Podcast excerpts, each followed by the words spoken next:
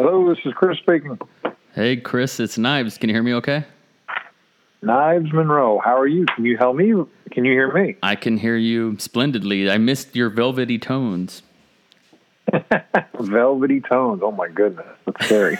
It's good to hear. Good to hear you, your man. voice. Oh man, it's been a it's been a while. When was the last time we hung out?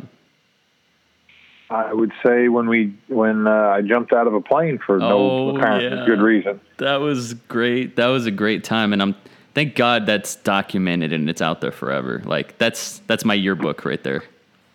I look at that video stuff that you sent us, Cole, and I looked at it the other day. I have it saved in my favorites, and I look at it, and I just about I'm like, it was just such a surreal thing. It was crazy.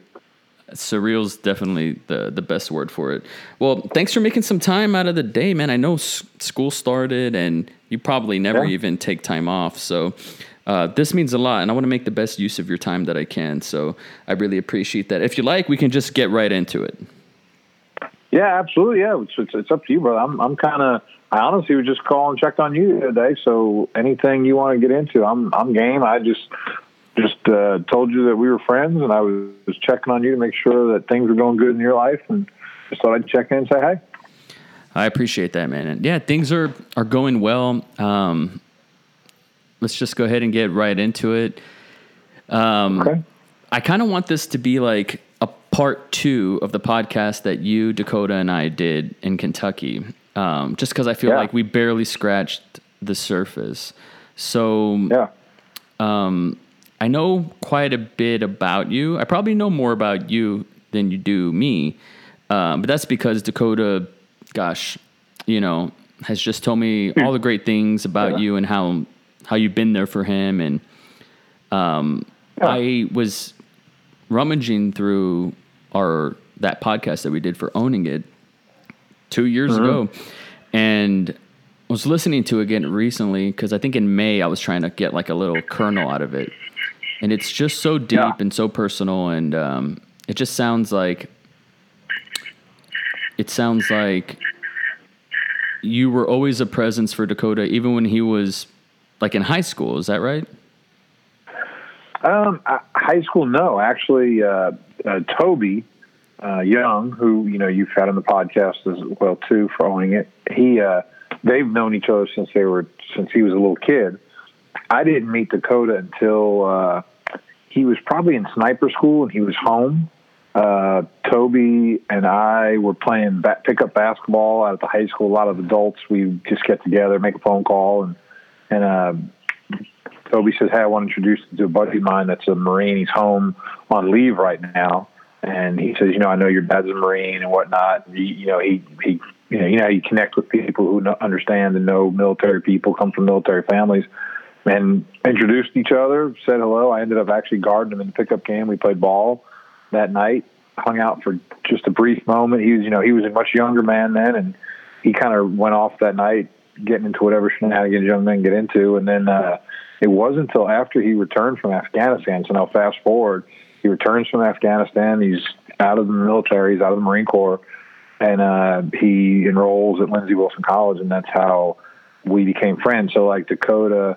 Uh, Toby says to Dakota, "Hey, remember that guy a long time ago? You know, I think there was kind of like, yeah, kind of, not really. well, you know, he's my buddy, and you know, that's who you need to connect with. So then we just reconnected, and and uh, as the story goes, like I, I honestly, like I mean, I, you know me, you you've gotten to know me. I would say to to a lot of people, I just said, hey, I said, uh, I'm always there for you. It's nice to meet you. My office door is always open. Come on up anytime. And but you know, there's always those people in your life that really take you up on that offer. Yeah. Well, the next day there there was Dakota. He was in my office, and the next day, and the next day, and the next day, and we started going to lunch every day when he got out of class, and we started talking and just hanging out, and then that led into riding bikes and going running and hanging out at the Young's house, hanging out at his family's farm, Big Mike's farm, and we just developed a friendship. And then that's when one day in the office he says, uh, "What do you think about the White House?" and then that's it. Kind of just yeah, and then the rest is history. Literally, wow. One thing just kind of led to another. There, that's that's madness. Yeah, Yeah. I was. To- Toby is the Toby's the connecting point though. For like in terms of him and I meeting each other, I always want to give credit to Toby. He was the connecting point because they th- he had known Dakota since he was a little boy, and you know their their farms. They knew each other. You know, Big Mike knew Toby's family, it was just that they, they that was the connecting point. Wow, that's amazing. So I will say you being the type of human, and you did the same for me. Um, let me just tell the listeners the first time I met you, I, I go to Columbia. I'm following Dakota. I'm his cameraman, for lack of a better word. And I carried that camera with me everywhere I went. I mean, except the bathroom. Sometimes I took it to the bathroom because you never know. And I wasn't really dressed to roll jujitsu or, you know, play basketball. I was just there to film. And I see this tall guy, and uh, you come up to me.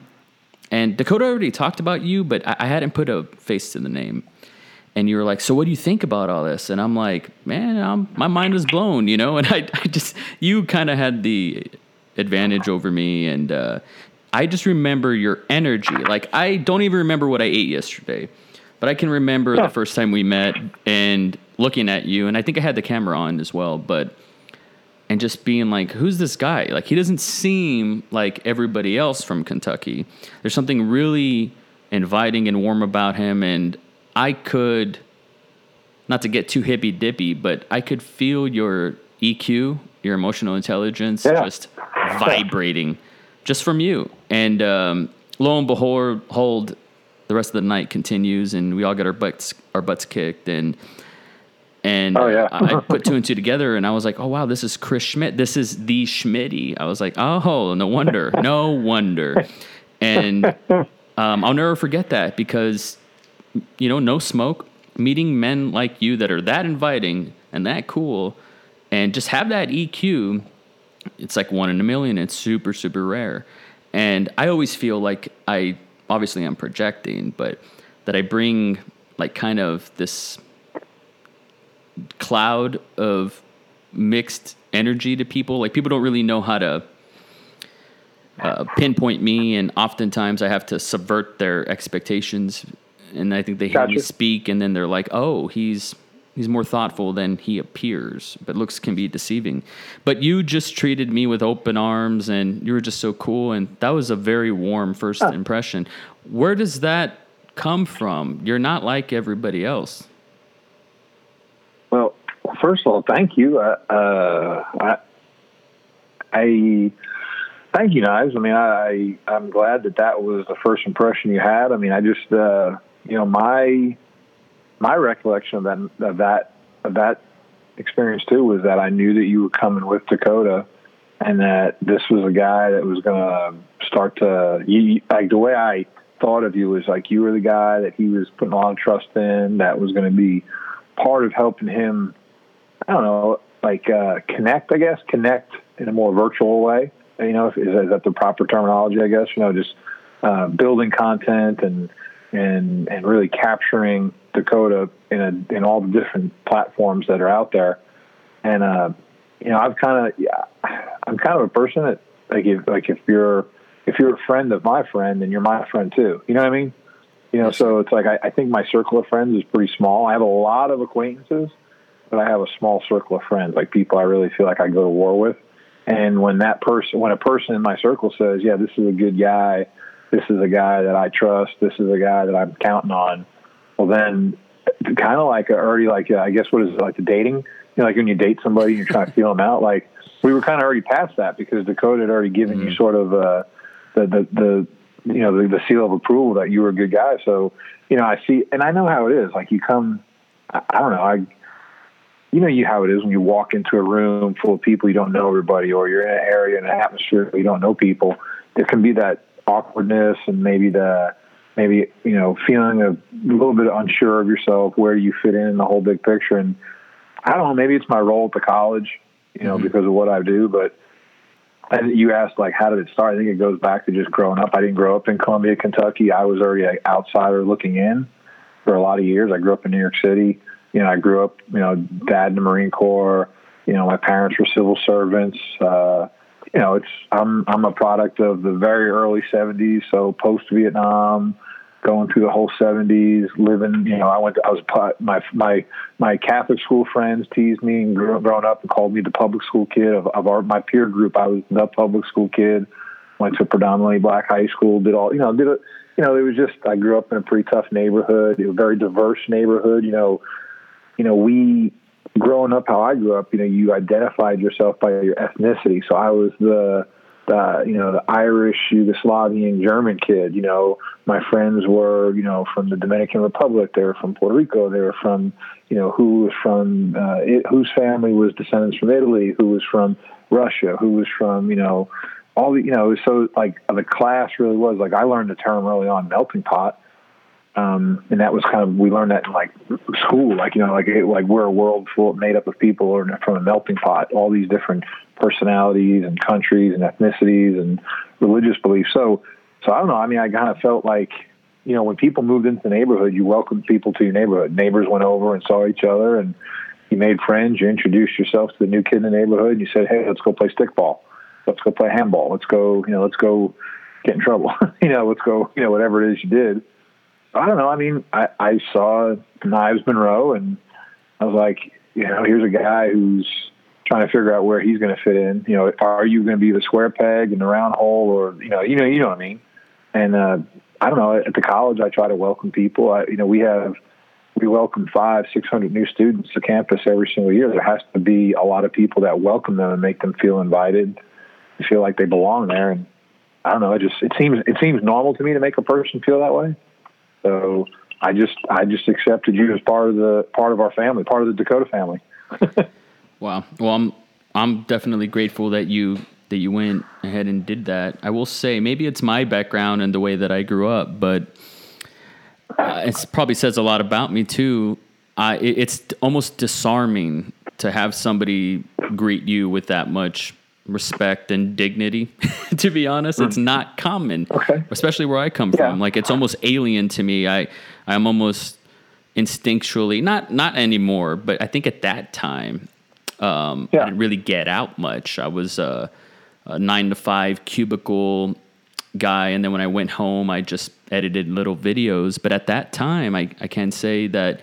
I was almost suspicious of if somebody was being nice to me. I was just like, hmm, I didn't want to get hurt, if I'm being honest. But so, but with you, I'll put my guard down, you know. And um, I will say, on that trip was the first time I ever visited Kentucky. First time I was probably ever even in the Eastern time zone. If you go a little further, and that was the day where I put my guard down, and I, in my heart, went all in on Dakota. When when I meet when I met Big Mike, and I think I told him this too. We did a podcast with him, yeah. owning it. Meeting him and riding in the back of a little ATV and seeing the cows and just seeing how cool Big Mike was. I mean, I grew up in the dirt, like actual desert, palm trees and yeah. stuff, and so that was, I mean, Kentucky. That's that's the heartland of America. You know, it really absolutely. Is. You're getting into the soil right there. I was in the soil, and it was alien to me. It was it was an experience I'll never forget. Like I I anchored it because I knew one day I'd want to go back to it and just thinking about it right now, uh, it gives me a warm feeling. I get a little nostalgic, even though it wasn't that long ago. But I, I, I wanted to ask you, um, how many birthdays have you had, sir? Oh, uh, I'm uh, 48. I was born January 4th, 1971. Uh, so I'm coming up here soon. I'll be experiencing my 49th birthday. Mazel tov. That's amazing. Uh, how? You. So you grew up in the 80s, like you're coming of age. Absolutely. Heck yeah. Proud of it. proud of it. When do you recall your self awareness kind of kicking in? You you seem like a hyper self aware guy. Like I said, the mol- the melting pot, uh, the product of the time. You know, in relation to being an outsider, like that has to kind of put you in your head, does it not? Yeah. No, I, that's a that's a that's a great question. I've I've uh, I've sort of, uh, I, I don't know if the right word is struggled. I've struggled with that question personally for a long time because I think I've always been in my head. I'm very, uh, I spend a lot of time thinking like, how did that make the other person feel? What's the connecting point to this person? That where person, do you think this, that comes from? I don't know. I mean, you think it's genetic? I, I think it comes. Um, you know, I, don't want to. I don't want to be uh, all Freudian and you know and stuff like that. I mean, I came from a I, I, I came from, you know, I love my parents. They did a great job. They divorced, ironically, after 25 years of marriage. But, you know, it was tough. My dad struggled post Vietnam. He was, uh, him and Dakota get along. They're they're good friends because I think they share a lot in common. He was a machine gunner, Marine Corps. He saw significant, significant, you know, um, um, fighting over in Vietnam. Lost a lot of his men, and so when he came back, he was not right. And my dad knows I can talk about this openly. He's he he was a closet uh, Marine combat veteran for 40 years, you know, and and uh, and I was the oldest, so I grew up. I was I was a product of sort of an accident. My mom was 16. Um, they were unwed. You know, all of a sudden um, they're pregnant. You know, blah blah. All that kind of stuff was going on. Uh, but they did the best they could. We grew up in the projects. It was just I don't know. It was just weird. So like I was.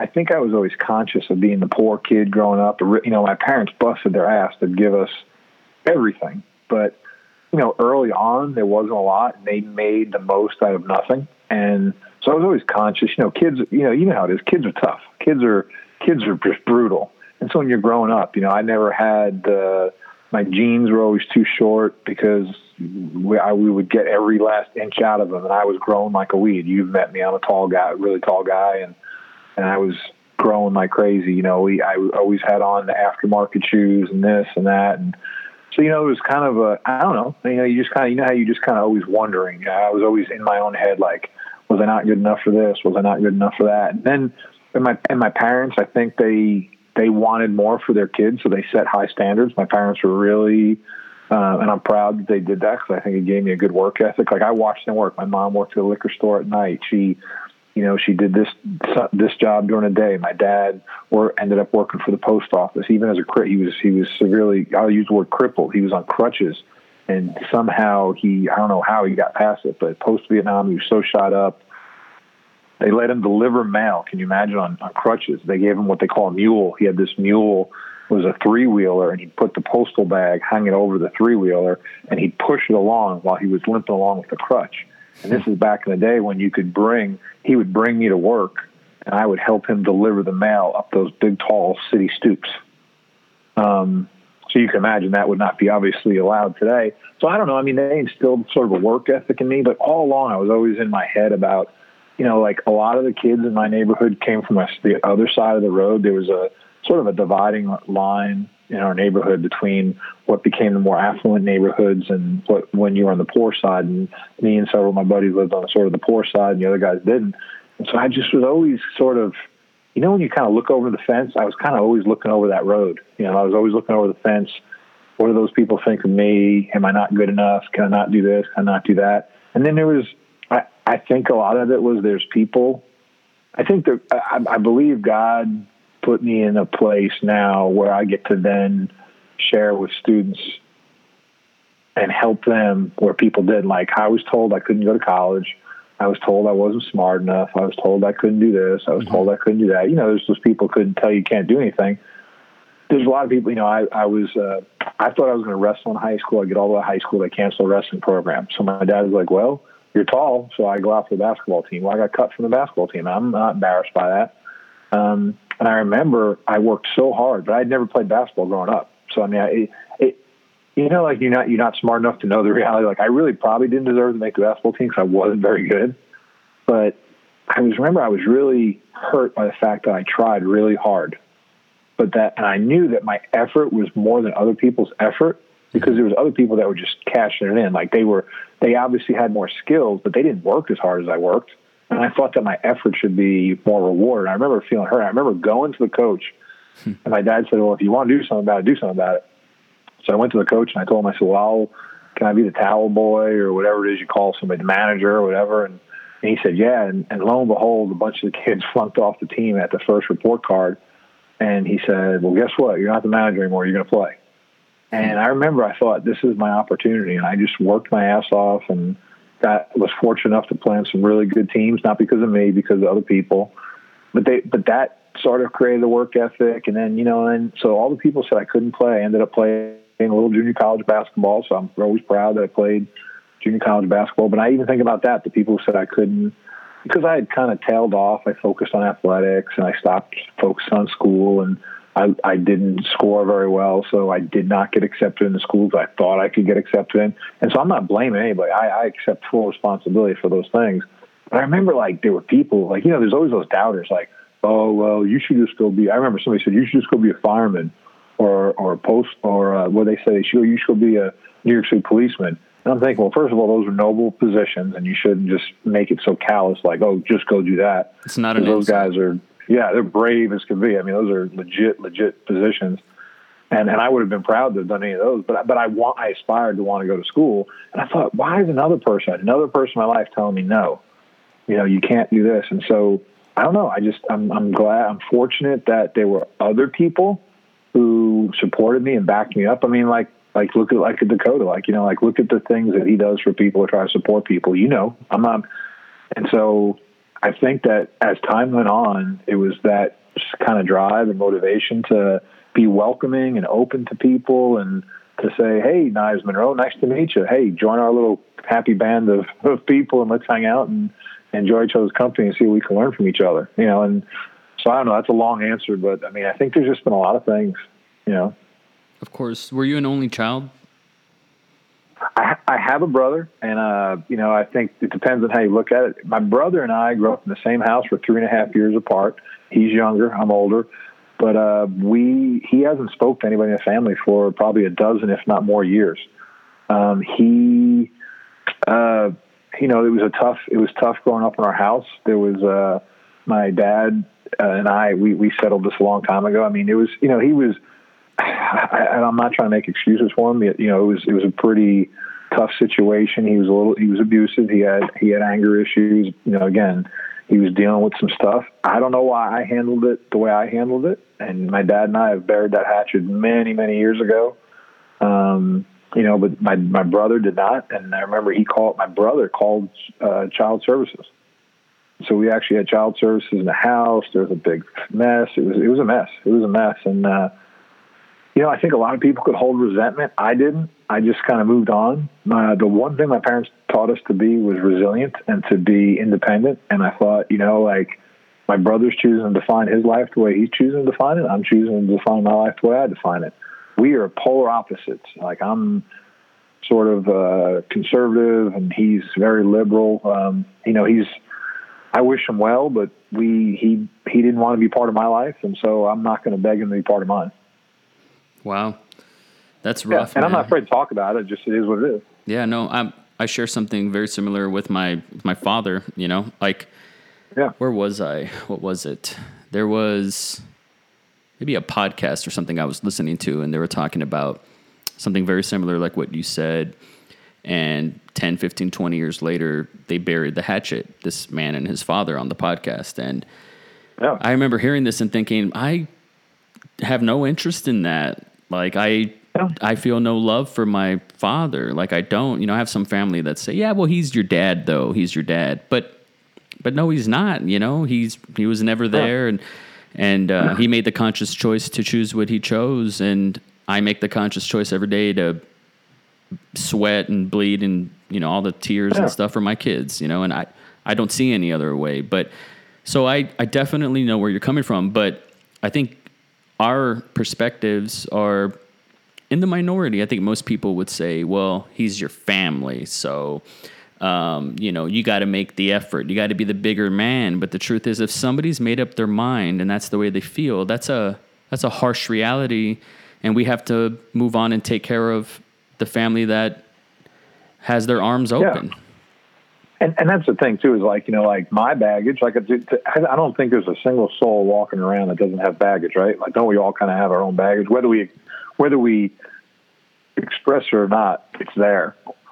My baggage with say my family is not the same as my brother's baggage and his issues, and so a long time like when I was a younger younger younger younger man yeah I was mad at him like you know I would be mad, like, you know, you're causing this, you're causing that. But I, as I got older, once I was gone, I was on my own. I was starting my own family. You've met my wife, and you've met my you've met my wife Rebecca, and you've met my son Cole. And I had to be my own person, my own my own parents, my own husband, my own individual. Uh, Does your brother have kids? Huh? Does your brother have kids? Um, from what I understand, he does now, but I honestly I wouldn't know that other than through uh, like second cousins and stuff like that have told me he does. I think don't- that I has a profound impact on your perspective, right? Like you choosing to be a man and being a provider and being there for your son Yeah. and your wife through thick and thin. I think that that says a lot about you, and I think it broadens the horizon for your perspective. So that's that's the only reason why I ask. Yeah, and and that, and that was one of the things. Like I remember, I remember going to my brother when my when, when Cole was born, my son was born, and said, "Hey, you know, we don't have a very big family. If you want to be an active part of his life as an uncle," and I started inviting. So now he had been sort of distant, but we still communicated. I invited him for holidays, invited him, you know, because that's just kind of I guess what you do, you know, like that's the ste- that's a stereotype, right? Don't you invite family to holidays and do stuff like that?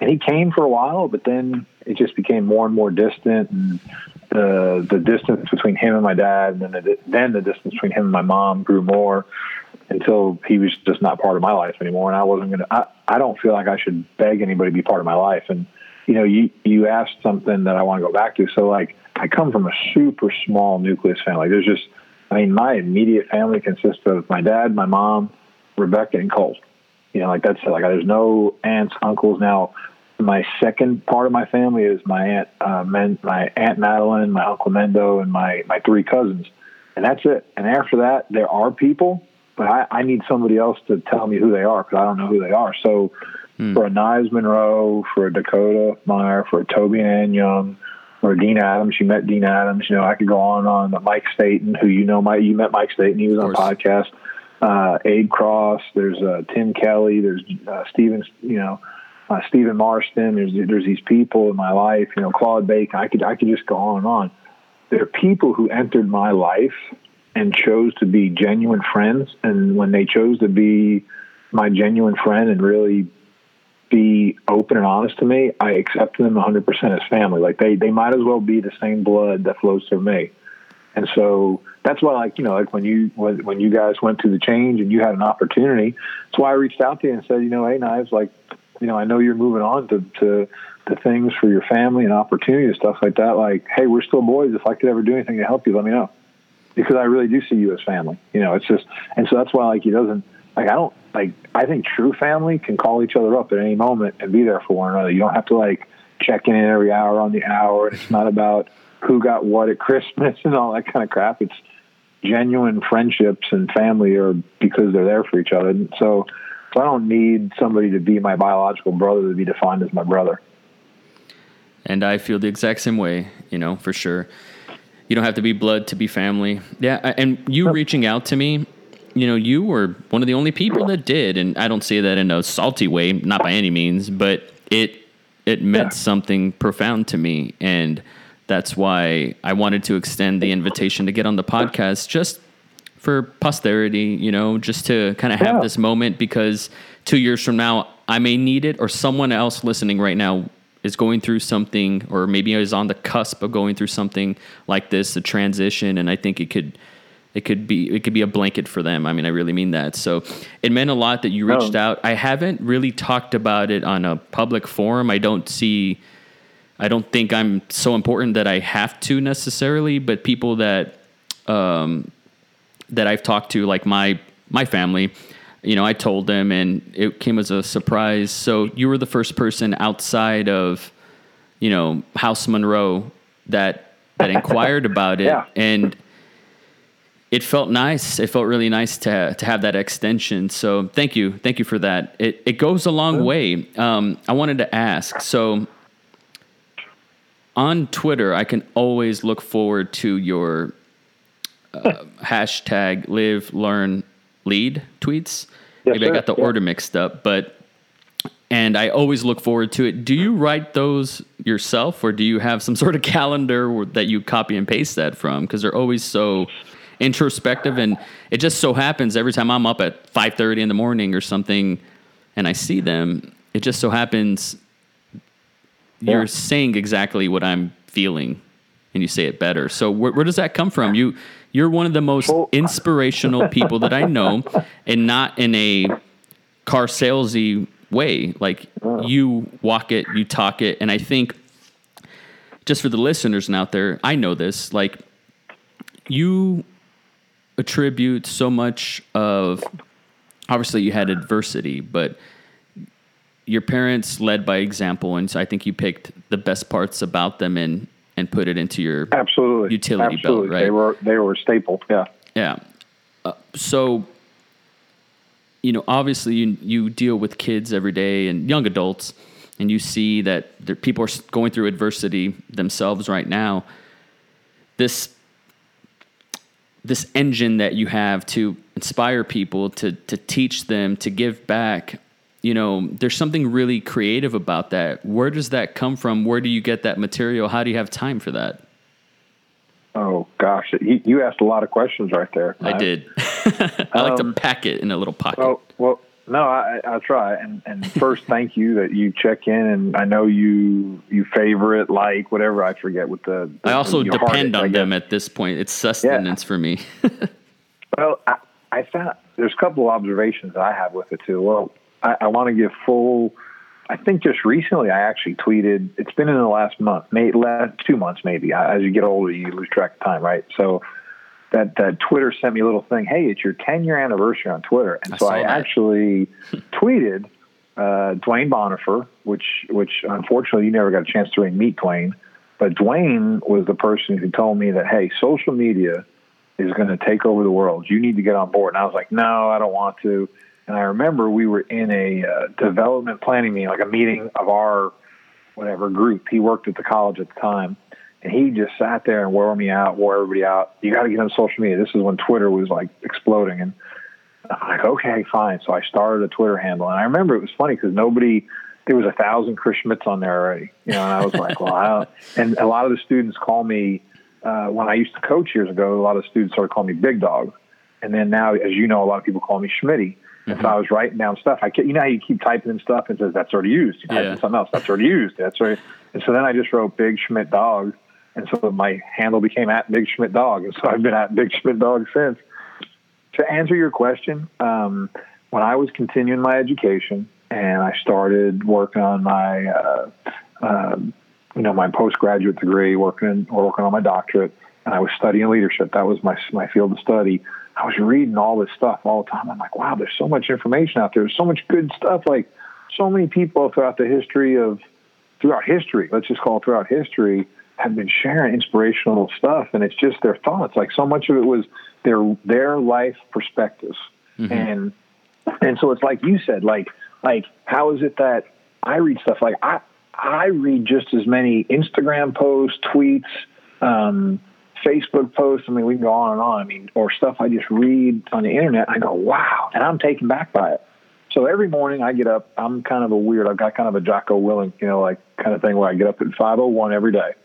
uh, more, for the most part, I don't know. I just I, I set my alarm for 5:01. I want to be weird that way, and so I get up at 5:01, and my routine is to go make a pot of coffee, and then I sit and I usually read for a little while. I usually read for, um, you know, 30 to 40 minutes, and sometimes I'm sometimes I'm just surfing the the web, you know, surfing social media, reading stuff, and because because you know how social media, like my social media is a lot of things about leadership, that kind of thing. So I'm I look at that stuff.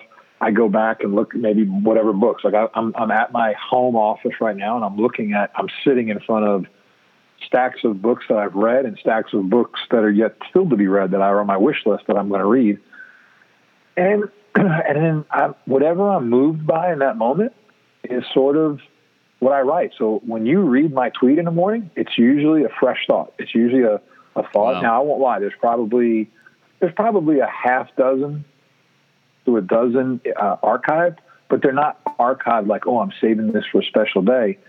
I'll be out on my bike riding, and you know I ride long, long distances, you know, and I'll be out riding my bike, and I'll see something, or I'll have a thought that I go, oh my gosh, that's that's something that, that that could be something someday. Like if I think about that more, so I'll type it in real quick, but I save it. And I may not come back to it for a year. And there's a lot of them that don't make sense. I get back and I go, what was I trying to think there? I don't know. But most of the time, I'm moved usually by where other people's thoughts and feelings are. So I thought it was interesting that you said that you actually made me feel really good. I got a sort of warm and fuzzy when you said, I seem to catch you at the right, yeah. you see, I seem to catch you in the right mood. So here's what I do when I get on the, in the morning and I'm reading. So after I do a little stimulus reading, then as I'm surfing the interwebs, you know, looking at social media, I I get moved by what other people are putting out there. You know, their feels. You know, you get the feels. Like I get mm-hmm. their feels, and I start to think. You know, like I don't I don't want to be corny, and I know we both love Dakota, but like mm-hmm. all the dash stuff. I remember the first time. You know, like there's all these people who are trying to figure out a way to own their dash every single day, and I'm and I'm not being corny, and I'm not trying to copycat off of what what they're doing, what he what he's doing, and trying to push that. But it's it's uh, it's true. Like I'm I'm just trying to make sense of my world every single day, and I realize there's a lot of my friends that are either close friends or maybe they're just Twitterverse friends or you know on the gram friends that they just need some positivity. And there's just so much negativity in the world. Like I don't want to add to the negativity. So if if I can add something that just makes people go, huh, for half a second they go, yeah, I'm going to try to smile more towards people, or I'm going to try to be a little bit more positive, or yeah, you know what, the grind is hard, but the grind also teaches us to be a little stronger every day too. You know, like all that kind of stuff. So yeah. I don't know. I I know when I read other people, like the people who influence me with my thoughts, like I'm thankful that they take the time to do that. So. So it's weird. About um, two months ago, I put out a tweet. And, like my morning tweet was really like I was being reflective of all the people like you and others that read it that maybe don't even have to like it, but just read it. Mm-hmm. But yet somehow in a conversation you said, "Hey, Schmitty, I read your tweet there. That was awesome. Thank you. I needed that one when I read it. Oh, thanks." Mm-hmm. Well, I sent out a tweet that said, "Hey, everybody." I just want to tell you all, all of you all who follow along, whether you like it or not like it, if you're just quietly listening, thank you all so much because I hear you whether you realize it or not. Yeah. Because I have been moved beyond words by the number of people who said what you just said. Like, I read your tweet every morning. Mm-hmm. And so don't don't like I have to remind myself because aren't we all imperfect and we all have egos, right? We all are imperfect. We all have egos. Like sometimes I will think I have the most profound. I'm like I'm like oh my gosh, Chris, this is a stroke of, of genius, like yep. right here, like like you look write that one down. You. And I'm typing it. I'm like, man, this is moving me. I'm so fired up. I can't wait till I publish this, and everyone is going to go like, like, like, and they're going to love it. And then like, you know, like late that afternoon, I'll be taking a break and having coffee, and I'll open up Twitter, and that little heart down there, it says, you know, like how many people like it? They'll be like two. Yep. And I laugh, but but I know it's so much more than that. Like I really do. Like I do. I do now. I realize that now because of conversations, and I've gotten private messages and DMs from people and other things. And so you know what? That's what keeps motivating me to keep doing. Like I I look forward to doing that. And then and then I apologize some days. I'm like, hey guys, I got up this morning, went for a run and I couldn't be in two places at the same time, so you didn't get my morning tweet till 7:30. I try to be consistent and just throw it out there by at least six ish, give or take. But you know, it's just uh, and now I kind of I don't know. Do you, I don't want to say obligated. I don't feel like obligated. I feel like it's sort of my it's my humanly duty to sort of share. You know what I mean? Like I just like I, I always want to make sure there's something positive. I don't know that I don't. Maybe I've said something negative, but I don't think I have. I always try to focus on as simplistic as it sounds, I try to focus on the positive about getting better and overcoming challenges and weaknesses and recognizing the fact that we have bad days and circumstances in life. Like, look, you just shared circumstances. I just shared circumstances. I could be mad at my dad. I could be mad at this. I could be mad at that. But you know what? Hey, that's just life. Shit happens, and you know it's time to get over it and harden, harden up a little bit, and and, and then, but in the same time, soften up a little bit and take it in, you know, and sort of enjoy this ride. Most definitely. I I don't want to go down a rabbit hole unless you want to, but I do want to ask just because I feel very comfortable with you. I'm going to ask yeah. you something. When was the last time you felt something like a depression? Ooh, when was the last time I felt something like a depression? Oof. I don't. Uh, I. Uh, let I me just tell the listeners. I mean, I'm gonna have to put like a selfie in tandem with this podcast so people can see why they call you Big Schmidt Dog. But you're in fantastic shape. You've competed in how many Ironmans, sir? I, I have. Uh, I've. I've been fortunate enough to finish 11 Ironman, and I got another one coming up in about six weeks. Oh my God! Okay, that's amazing. How many marathons would you say? Well, I've only actually done one marathon. That's the New York City Marathon. All my marathons mm. have been within inside the Ironman race. Wow! Wow! and you would, how many Marine, Marine Corps marathon with with Oh, Dakota. I'm excited to do that. Yeah. Yeah, that's going to be awesome. Um, how many miles, rough estimate, would you say you put on the bike a week? Um, I, okay, I'm not being corny. I'm not being ugly, but I don't think of it in terms of like I try to ride my bike about ten hours a week. Um, you know, I mean, I I, I look at my yearly statistics because I don't really keep up with my. I don't keep up with it like on a weekly. Like at the end of the year, I just get a because all my stuff is electronic. My running, my biking, and swimming, I keep up with it electronically. So I average about I don't know. 55 to 6500 miles a year on my bike and Holy then smokes. you know, almost a thousand miles of running, and I don't I don't really keep up with. I mean, I keep up with the swimming, but I don't pay attention to swimming. The swimming is just a means to an end. You casually just put in there over a thousand miles in running. That's that's amazing. So safe to say you're no slouch. So Well, I think a body I'm not that a picture perfect athlete. I'm not, I'm no David Goggins. I mean, I don't look like I have no. You you you've met me. I enjoy.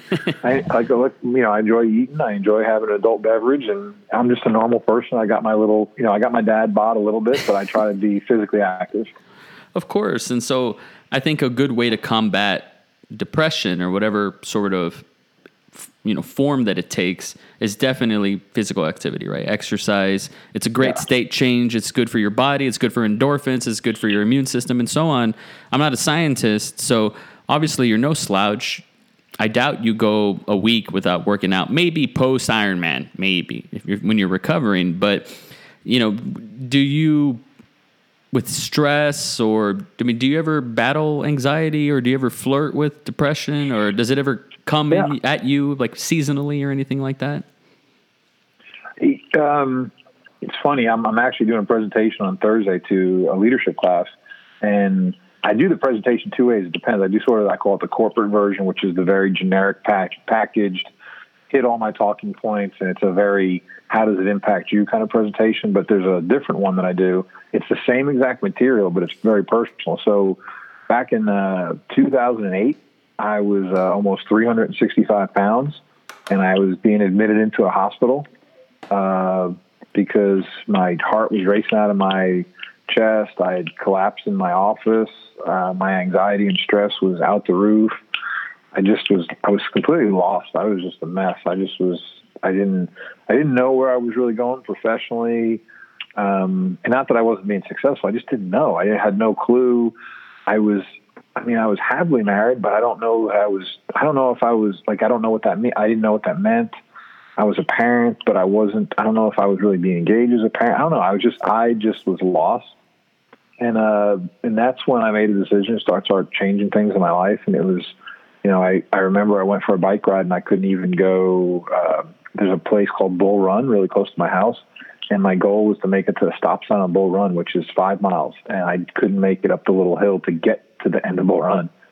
I turned around and came home and felt really defeated and it kind of started from there. And it was, it wasn't like I didn't try to swallow the elephant all in one, all in one gulp. I was just, I was, I, I don't know if I was smart enough. Let me just say I was cognizant enough to know that you got to take it one bite at a time. So, you know, my goal was to get under 300, you know, and well, first, my, my first goal was actually to get to 325 and I did that. And then my goal was to get under 300. I did that. And then I remember I stayed at three, uh, 285 for a very long time but uh, it just kind of kept moving. I kept moving the dial and kept moving the dial, and and then uh, you know, and then it's funny how things happen. Like like I don't know if it was that discipline, and you know, and I, I and I am. I'm a believer in all these people out there talking leadership. But I'm a huge Jocko follower. Uh, you know, uh, I tell I tease Dakota all the time. I said, you know, my goal one day is for for me to connect and sit at the same table as you and Jocko. I said, just because I could sit in awe and listen to you two men talk and but like I really do believe that this now I recognize I recognize I've learned that discipline really does equal freedom, and that Yes. that uh, it was because of making those little ch- subtle changes and being being disciplined and committed to the process. Starting to pay more attention to what I eat. You know, I quit doing this. I quit doing that. I, you know, just just changing things. You know, do I still enjoy ice cream? Heck yeah. You know, I'm not. I haven't given up everything. Do I like it? Like I said, do I like an adult beverage? Yes, but but I also know there's something to pay. Like I knew that we had this pod that we were going to record this tonight. Well, normally I'm riding until dark, So this morning I got up and I ran my five miles and had that knocked out. Got my workout in at lunch, and now I had free freedom to to talk with you tonight. You know what I mean? So it's this. I think so. During that time, to answer your question, yeah, I I did. I I was very. Uh, I was I was fully aware of how internally lonely I was because I was not the person of substance that I needed to be. I had nothing to do with my wife, it had nothing to do with my son, my friends. It was it was really me. I and so I, I had this thing where I tell people, I said, look in the mirror. Mm-hmm. Start with that person. If you look in the mirror and you're not happy with the person you see, then then figure out a way to change what you're seeing in the mirror. And if that means cutting out toxic people in your life, that means cutting out toxic behaviors, choices, getting a new job, starting over. Just start one step at a time, or like I said, one bite at a time on that elephant. Because if you try to swallow it, you will choke. You'll choke. You will. You will every single time. But uh, but now when I look in the mirror, I am fully aware of all my imperfections. But they're so much easier to embrace because I know I work at them every day. You know what I mean? Of course.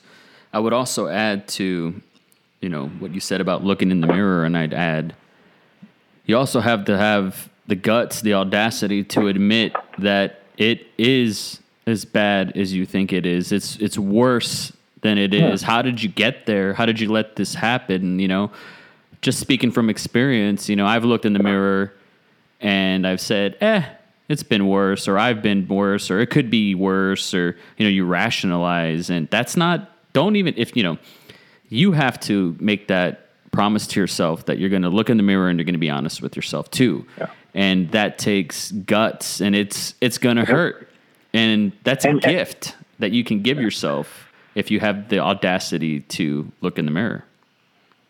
And, and I think the thing that I struggle with when you say that is that I didn't know what I believed in, you know, and so I like part of what I do now in this presentation, the presentations I do with young people, or it doesn't mean young people, I do it with corporations and businesses and stuff. I'll say things like, I ask a simple question, and I am not. Again, this is this is not original thought. You know, I, I, I adapted, adopted, whatever you know, whichever way you want to put it, from other people I've read and looked at and presentation I've been. But like, you know, what's your why? Like, sort of, what do you believe in? Like, I didn't know what I believed in. I didn't know what was important to me. So going all the way back to what you said before, where did the live, learn, and lead thing come from? That's that's because I sat there. I still have, and I could show it to you one day. I still have the original program at the conference that I was sitting at in 2008. The guest speaker asked that question, and that's what started me thinking about. I can't stand the person I see when I look in the mirror. And I asked myself, Chris, what do you what do you believe? What do you stand for? And so, like when I talked about the word live, like to me, it meant to like be mentally, physically, and spiritually stretched every single day. And I wasn't stretching myself. And like, I, and you know, you and I've had some some um, theological conversations about like, I'm pretty open about uh, faith. You know, like just in general. Like I try not to like hammer people into any kind of specific doctrine. That's why I use the word live in terms of a very wide open interpretation. Like are you mentally, physically, and spiritually well? Like, are what are you doing to be mentally, physically, and spiritually well? That's what really that's what I define as living. And then, like for me, I realized I've been. I mean, from the moment I came out the womb, I've been learning something.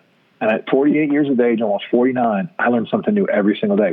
Like I'm growing and learning from this, from being part of this podcast right now myself. And so so education and the opportunity to learn is there every mm-hmm. single day. So I think until I die, I'm going to learn. And then at the end, like, like if you can't begin by leading the person that you see in the mirror, like, see, that's what I'm saying. Like, we mm. all have the opportunity to lead. Like everybody, like everyone wants to say, "Oh, well, I'm not a leader. I'm shy, or I'm awkward, or or maybe you know, like, oh, that's that's for other people." Well, eh, that may be true. Like, no one's asking you to take over a Fortune 500 and be like the chairman of the board kind of person, but can you lead your family? Like, is Niles Monroe? Does he? Eh, are you the? Are you a leader within your own family? Yes, absolutely. Are you? You know, are, did you take the initiative to, to to follow back up with me and and talk about how you're developing your brand on your podcast and stuff? Absolutely, you're leading that way in our communities, our churches, our businesses, wherever. When you're at the grocery store, just being kind to another person, a leading person. So that's where that came from for me. If I had to put it all in a big like umbrella for you. So I call, I think I said this on a podcast recently, or maybe I had a, a conversation with a dear friend, and I was telling him, you know, he had said, and I feel so bad saying this, but we're tight. He, we've been through everything. I don't think he'll mind, and I, I won't out him. But he told me that he peaked at 23 years old, and he's 31 now. And what he does is just coasts. You know, he just gets by. Is what he does, and that really broke my heart to hear. And Yeah. he he looked at me and whatever small, you know, pile of beans that I've collected, you know, through my endeavors. I think he saw what I what I had, you know, one of those grass is greener on the other side moments and and I told him the only difference between you and me is I just want to live and die by my own terms. It it's not that I chose Yeah. the right career path or that I made better decisions per se. Everything I every the nucleus of behind every decision was predicated on it being on my terms. And Yeah, it sounds like your joy, your happiness. Like you know, you know what I mean. Like you're. It's not. You, I didn't hear you put a dollar amount next to that. You not. didn't say I have to have so many beans. I have to have so many this. I have to have so many. You just said it's yeah, your terms. I get it. my terms and in relation to my self worth. You know, uh, my mom sacrificed her dreams and had me at a very young age, and never really had a shot to to go do what she, you know, to even just be a kid and fuck off. She didn't even have that Yeah. opportunity. So I owe it to her to to live my dreams. So that's you know she gets that W on the board for her as well, and part of my purpose and role in life I believe, and you're very well versed in pop culture. You know, Dakota, this guy's favorite movie is The Boondock Saints, or that's what he says, anyways. He doesn't watch a movie. I never saw a movie with him. I never ever Yeah. saw a TV show or a movie with him. And uh, so it's great to talk to someone from the circle that is familiar with pop culture. So I'm sure you're familiar with The Matrix. It's 20 years old by now. Absolutely. And I kind of feel like that's my role in society. I feel like I'm a Morpheus. I just want to yank people out of the matrix. And of course, you can't make the horse drink from the well, but you know, you can take your hands out and say red, blue, red pill, blue pill, you know. And I kind of feel Yeah, like yeah, I'm one of those, uh, not in a hoity-toity way or a holier than thou or self-righteous way, but just I was fortunate enough by whatever circumstances that were out of my control to get out, to get unplugged, and it's Yeah. liberating. And I owe it to other people to to unplug others, and that's what I try to do. And along the way, I've collected what I refer to as jewels, just gems. You know, like live, learn, lead. Like that's a gem to me.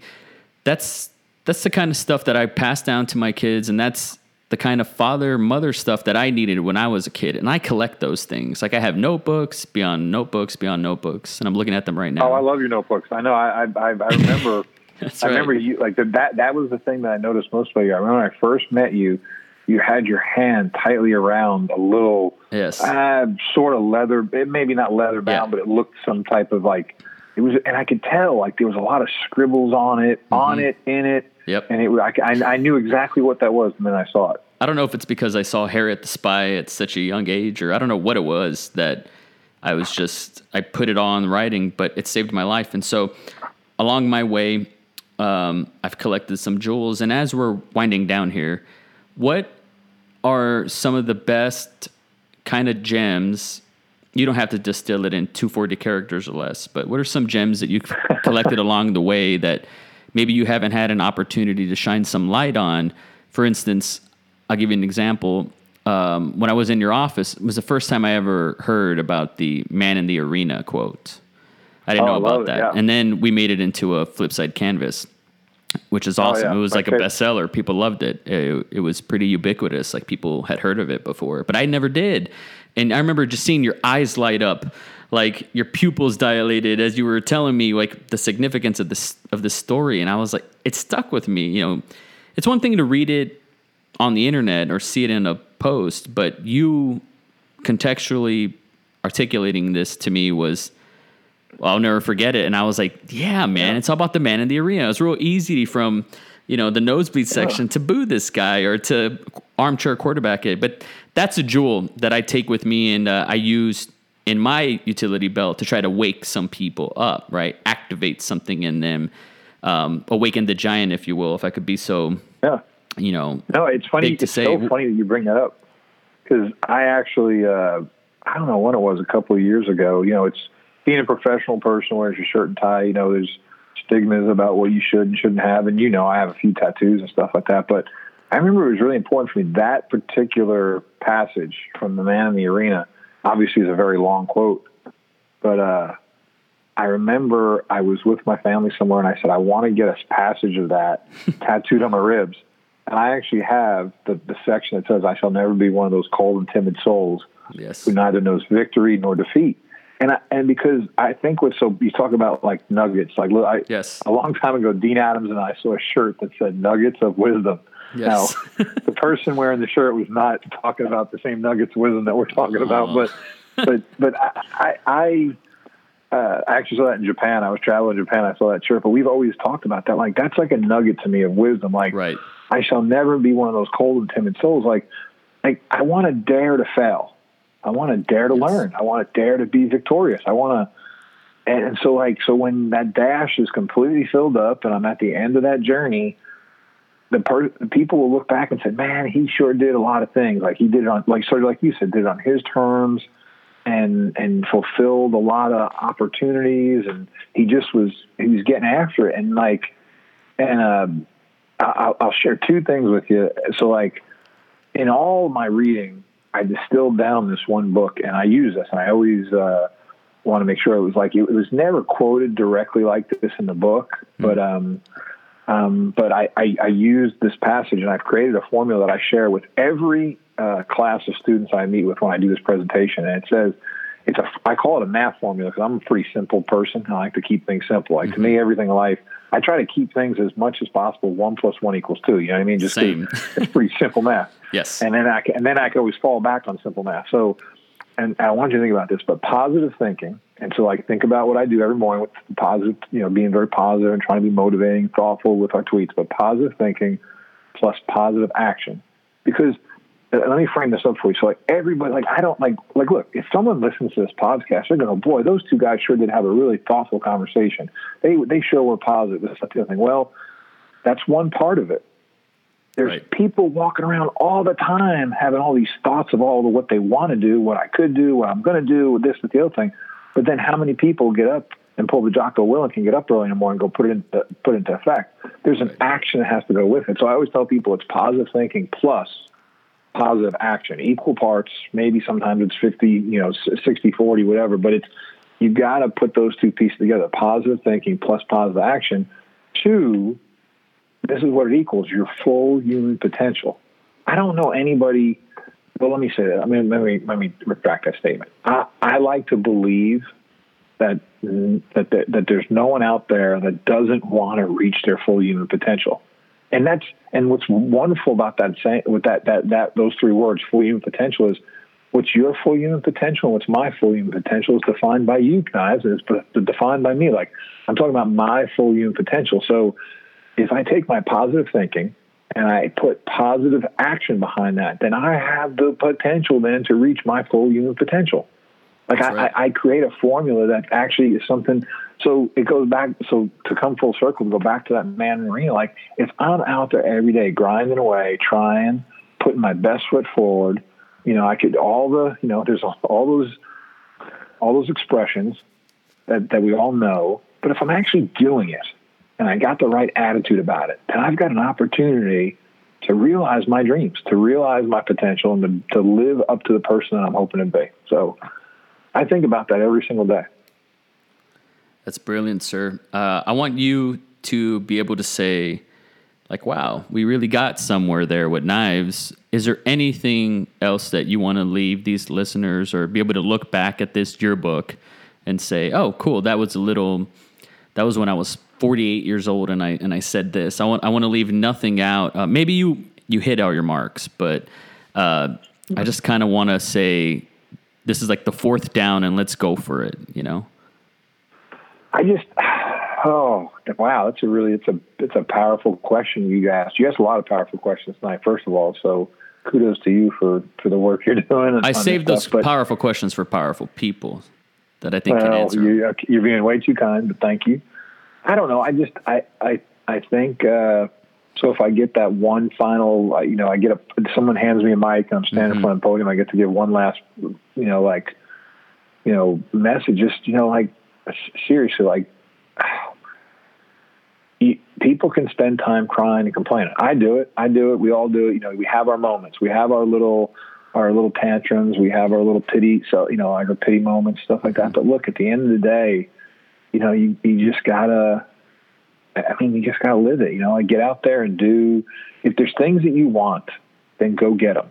If there, you know, and just and it, it is there's it is going to take sacrifice. It's going to take commitment. It's going to take discipline. It's going to take determination. I, Chris Schmidt, Knives Monroe, Dakota Meyer, we go on and on. And people didn't come up with all these terms. They were out there way a long time ago. But when you put those things into effect, when you put action behind those words, mm-hmm. positive or negative, there's going to be a result. So why not put more positive action behind that those things. Like if you you know what I mean, like if you put the positive action behind it, you're probably going to end up on the the winning side of things for yourself. But but but you and I know people, and we've met people who you know I call them like the Debbie Downers. You know, like they sort of you know they they find a reason to be oh well that's not going to work if we do it that way. Well, how do we know? Let's try. And if we and you know what? And along the way, if we mess up, we're going to learn something to be better the next time we try. Like it's just okay. Like I, I don't come home. It's not all rainbows and sunshine every day. It's just not. Mm-hmm. But but but when I put my head down on the pillow every single night, I sleep soundly every single night because I've put my best foot forward and I've tried to live the best life I could. I've given it my best effort. Everybody I've come, it's like tonight. Like I was excited to do the podcast. So when you ask me these questions, I've been sitting here. You know me, Knives. I've ha- I, I got I got ready. I got a pad out. I've been writing down questions. I've been thinking because I'm like, I want to give you my best. I want to give the people who listen to this their best. And so, but but that's the expectation that people listening should set for themselves. Are you giving your best to yourself every single day? Because if you are, then that means you're going to be giving your best to everybody else around you too. You know Chris, what I mean? Chris Schmidt, thank you so much for giving me your best on on this podcast. I mean, you really did me an honor, and, and I appreciate that. And I know that if I'm if I'm ever, you know, down or out, like I know I can text you, I can call you, and I could I could lean on you, and I know you'd be there. So, thank you, thank you for showing up because that's well, you know seventy percent of success is just showing up, and you did, and and I I greatly appreciate that, sir, and, and thank you for for being there for me personally. It means a lot. I appreciate you. Knives, I appreciate it, and uh, I, some people say it's overused expression, but uh, I appreciate you. Appreciate you giving me an opportunity, and, and I mean this. Like you know, a lot of people are afraid to say this, but I love you, and and I mean that because you've been genuine to my family, and you've been genuine to me, and and you have cared for people who I care about. And it goes back to what I said before. So that so people like you become part of my family, and and I love the folks in my family. So you're right. You can reach out to me anytime, and I always try to do my best to help you, or offer counsel, or be there, or pick you up, or or pick you up at the airport, or do whatever you need me to do. But uh, I wish you continued success. Wish you the best for your family, and and uh, and hopefully maybe one day we do this again soon. And hopefully we just hang out soon. It'd be cool to just hang out. I would like that. I love you too, sir. Thank you so much for coming on, and I'll I'll see you down the road. Thank you, Naz. I appreciate